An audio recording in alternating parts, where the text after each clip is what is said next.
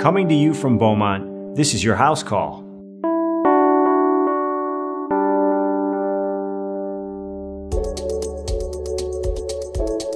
Throughout the COVID 19 pandemic, many of us have adapted to working from home and avoiding non essential things like trips to the doctor or trips to the grocery store. But one group of patients in particular has not had the luxury of avoiding their doctor's office or their hospital, and that's pregnant patients. Not surprisingly, newborn deliveries have remained steady throughout COVID. Nurseries and OB wards are just as busy as ever. So, what safety measures have we put in place to help protect newborns and their mothers during COVID 19? And just what can you expect when you're expecting? At least when you come to the hospital or to the doctor's office. That's what today's conversation is about.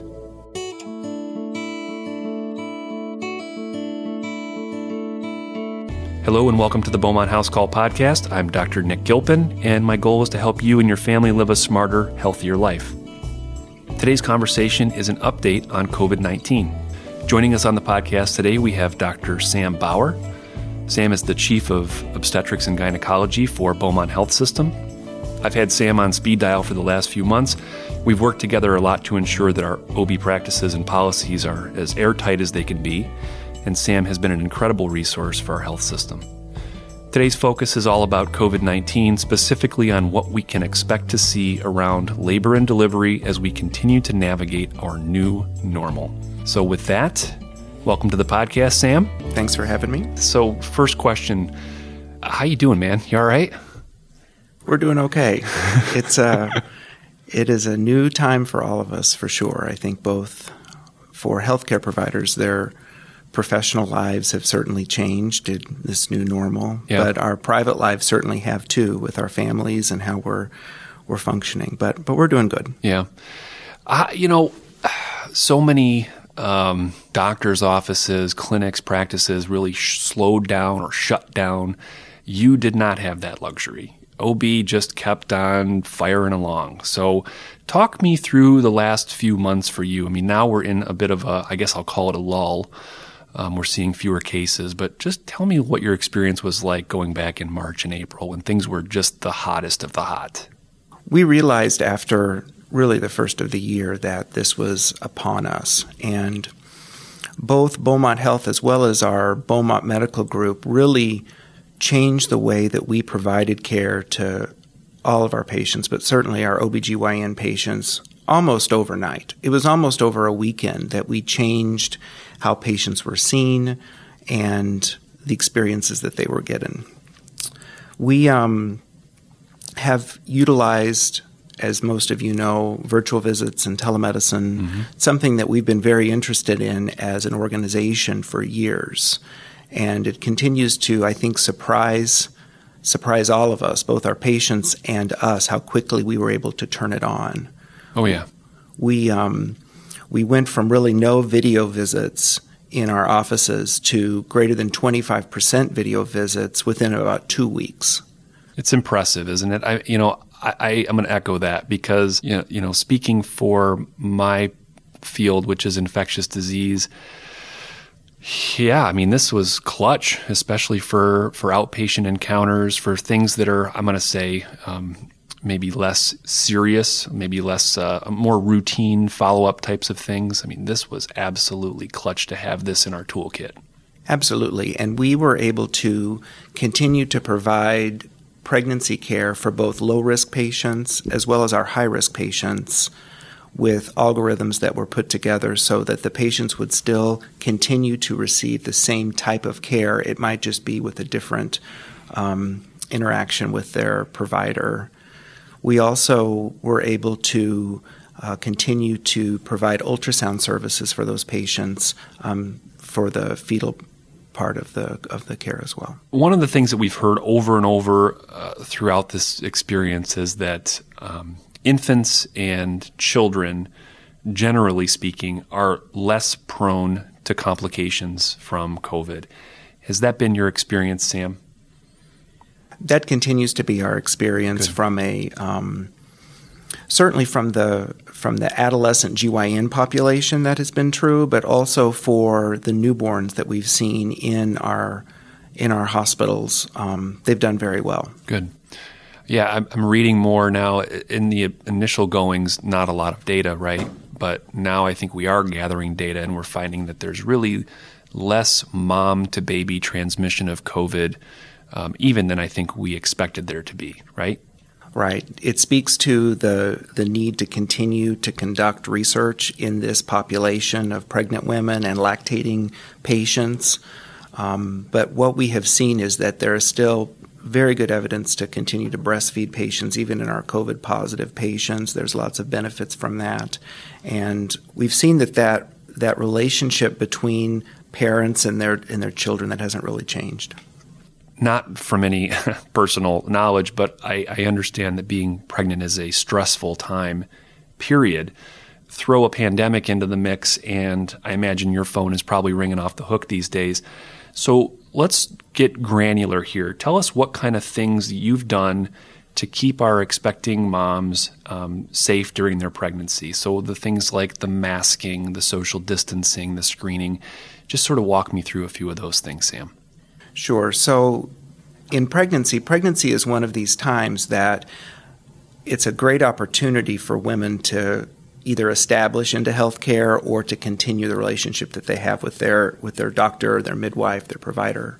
And so we're inherently doing these things even before COVID 19, making sure that women are staying safe, they're washing their hands, they're, um, in this case now, being masked. So mm-hmm. we were able to put in screening in place fairly quickly so that patients would be screened so that they would know that they would be safe if they were coming into a doctor's office to be seen.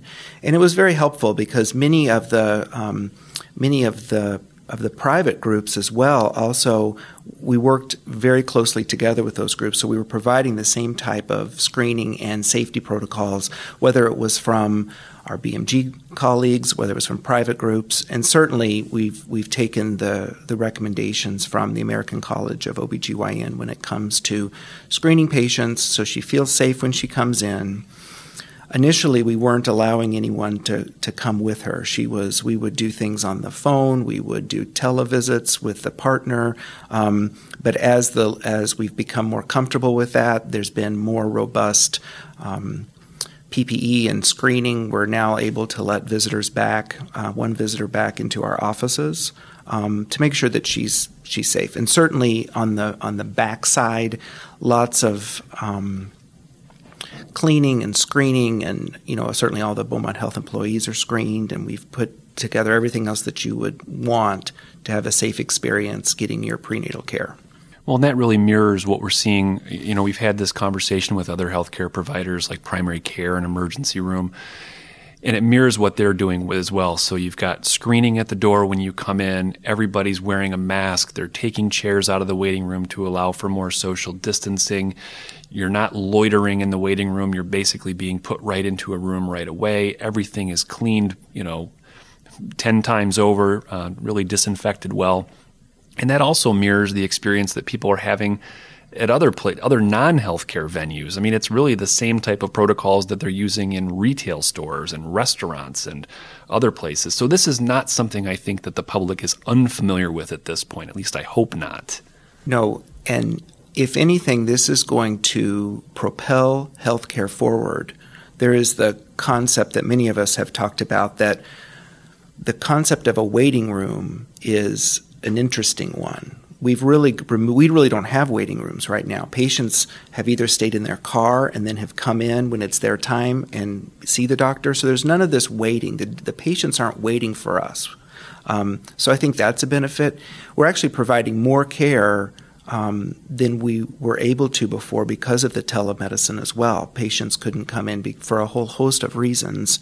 In this case, it's because of um, the concerns for COVID 19, but whether it's transportation or I need to work or I, I, they're really able to get the care that they need at the time that they want to do it. So it's much more convenient for them. I echo that. And I also echo that, you know, with the more streamlined process of getting people in the door, getting patients in the door, roomed more quickly, you know, in the old world, um, patients would wait twice. You know, you'd come in, you'd check in, you'd wait in the waiting room Eventually, you'd get put in an exam room, you'd wait again. right? So you're Right. so a pretty inefficient system, you know, from top to bottom. Now I feel like that's been streamlined. And some of the feedback I've gotten from patients has been, you know, I was a little bit hesitant to come to the doctor's office, but overall the experience was great. You did a good job. I, it was much more efficient than it normally is, and I think that's a silver lining to say the least. I would agree.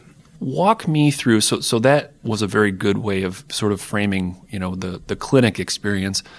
Walk me through what a mom could expect when she's coming into the hospital in labor. What does that experience look like now? Sure. So moving from the this outpatient setting to I'm coming in, for example, I, uh, in labor, screening would occur just like any other visitor to the hospital, both with the um, with the patient as well as if um, someone is with her. And then upon arriving into the labor and delivery area at any of the Beaumont Health hospitals, um, the patient is then screened and then tested for COVID 19 um, at the time. Those are specifically right now for patients that are um, going to be admitted for labor and delivery. So I have a scheduled cesarean that I'm going to have, or I'm in labor, or something has changed in my health and it's time for an induction of labor. Those patients are all screened and tested. We've now been able to um, come up with a fairly robust testing protocol, so we're able to do that fairly uh, expeditiously. Um, that's really helped to streamline the, the process. So that's what kind of gets them into the door is they've they're here for admission, get screened, and um, then they're they move over to a room. Just to differentiate for the folks listening, screening means I'm asking you questions. Have you had any symptoms? Have you had any contact with anyone with COVID? Are you having any cough or shortness of breath? Testing is something that we really haven't talked about in, in other venues. And every one of these patients is getting not only screened, but also getting tested, correct? That's correct. And I can I can speak to the, the thought process behind this because certainly, essentially, we're doing universal screening for patients. So that means universal just means everyone that walks in the door gets a test. And that really was born out of the experience in New York City, um, specifically at New York Presbyterian, um, and and other large facilities in the area where they realized with their screening that they were able to pick up cases of patients with COVID 19 that they didn't know that they had. So this was back in the times where patient came in, was not did not have any testing, went through a labor and delivery, and then ultimately became symptomatic. Mm-hmm. And she would have tested positive when she first came into the hospital. And so that was a lot of exposure to a healthcare team um, that we were able to change. And so we, Beaumont really was the at the forefront of this in the state of Michigan to um, start that process. There's no standard, but we felt like being a little more proactive um, would help to protect the patients, help to protect the patients' families, and then certainly all of our staff that's with us.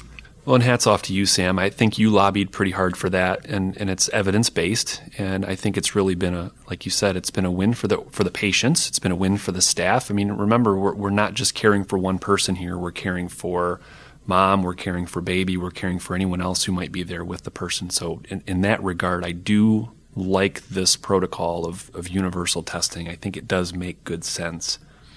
Are there specific things you want moms to know about after the delivery? I mean, what are what are sort of your discharge instructions for someone now in the time of COVID? Sure. So know that the process itself for labor and delivery remains unchanged. We have wonderful support staff to help patients through their labor and delivery, whether it's a vaginal delivery, cesarean section or something changed in their in their labor and delivery course.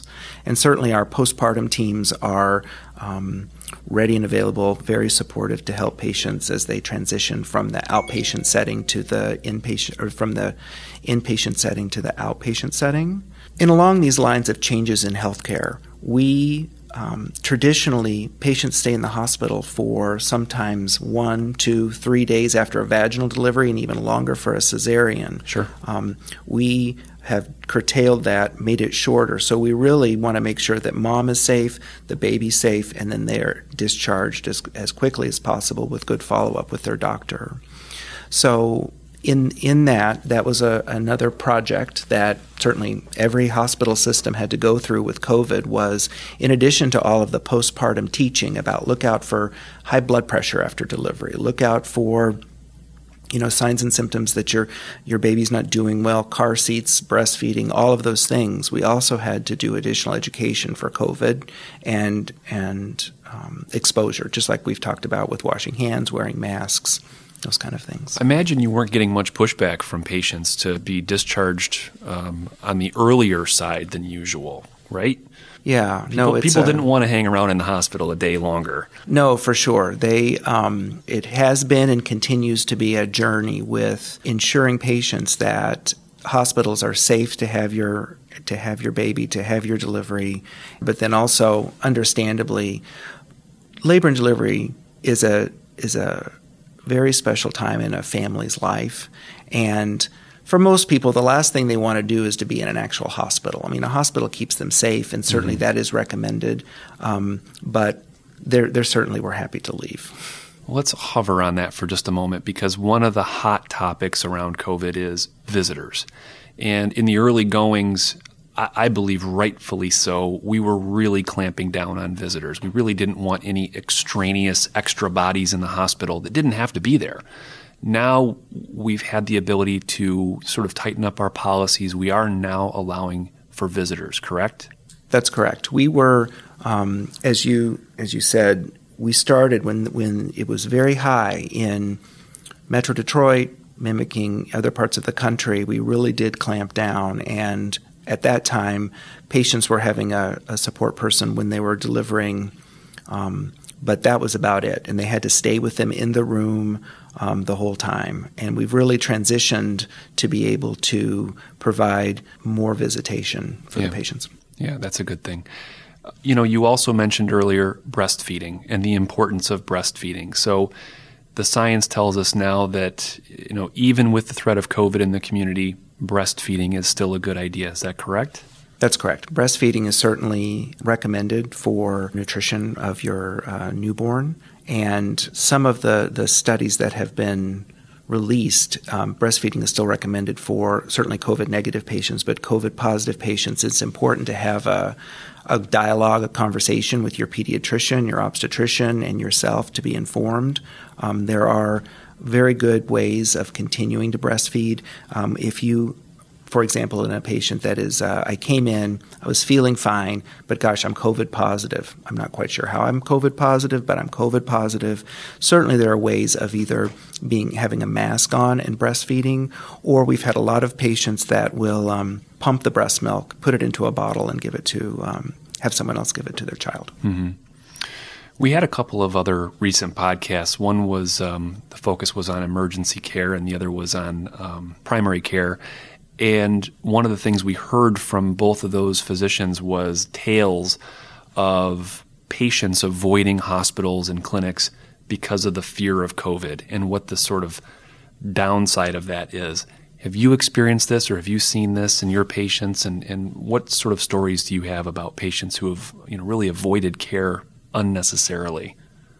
Sure. So as as you may have spoken about before, Beaumont Health took on such a large amount of the population of COVID positive patients that, and were very transparent from the beginning, um, which I think is um, a double edged sword. But certainly, um, I think it's important as as healthcare providers and a hospital to a community that you're transparent with what's going on. Yeah, agree. But in doing that, also you want to make sure that you're communicating to your patients these safety things that we're talking about right now. That's probably the, one of the biggest lessons of COVID is continuing to provide good communication, shared decision making with your patients about what's going on in the in the hospital. Now, we have had patients that do not want to come to the hospital. We've um, I'm a maternal fetal medicine specialist, so in general, most patients that I see have something going on, either a maternal condition um, in the pregnancy or something going on with the baby. Um, we've had patients that we would recommend delivery for. Mm-hmm. Maybe they have high blood pressure. maybe their diabetes isn't as controlled as as they either as we want it to be or that we can get controlled and it's time for delivery because we're worried about you the patient the mother and we're worried about her baby and they would um, be pretty hesitant to come to the hospital um, so we ended up doing some some testing to try to go as far as until it was time to go. Yeah, that that really does echo what we've heard in other venues.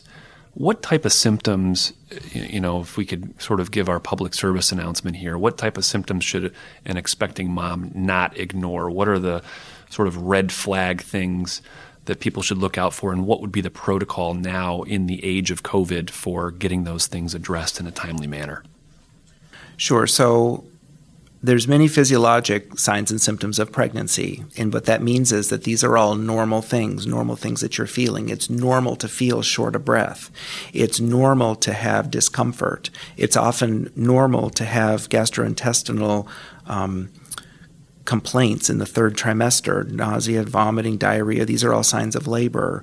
Um, but there also should not be a change in the baseline meaning i have a baseline amount of, of of shortness of breath, but now all of a sudden I'm feeling really short of breath.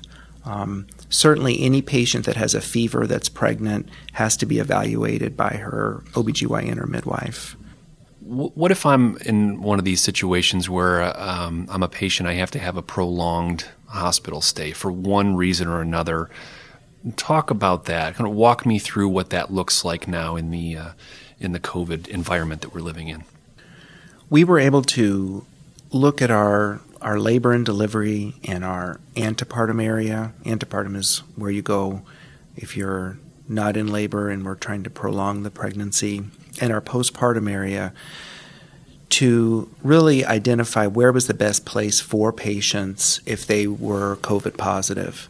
And so we did what's called cohorting, which means that we identified areas within the labor and delivery area that we would have all of our COVID positive patients, whether they were in labor, whether they were having a cesarean delivery, or if they were antepartum.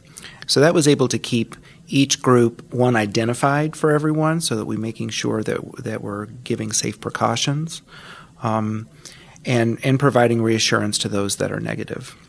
There's oftentimes that we will have patients that come into the hospital who are not ready to have the baby yet, but need to be hospitalized for additional observation, treatment, and surveillance. And those those times can sometimes be fairly short. Sometimes it's a it's a brief 24 48 hour period of time. Let's make sure your baby's doing okay, make sure you're not in labor, making sure your concern that brought you to the hospital has been addressed you feel comfortable, everyone feels comfortable, and you're discharged.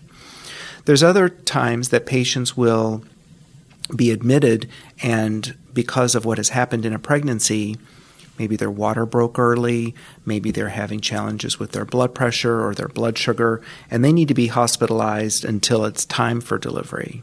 And that can sometimes be days, it sometimes can be several weeks.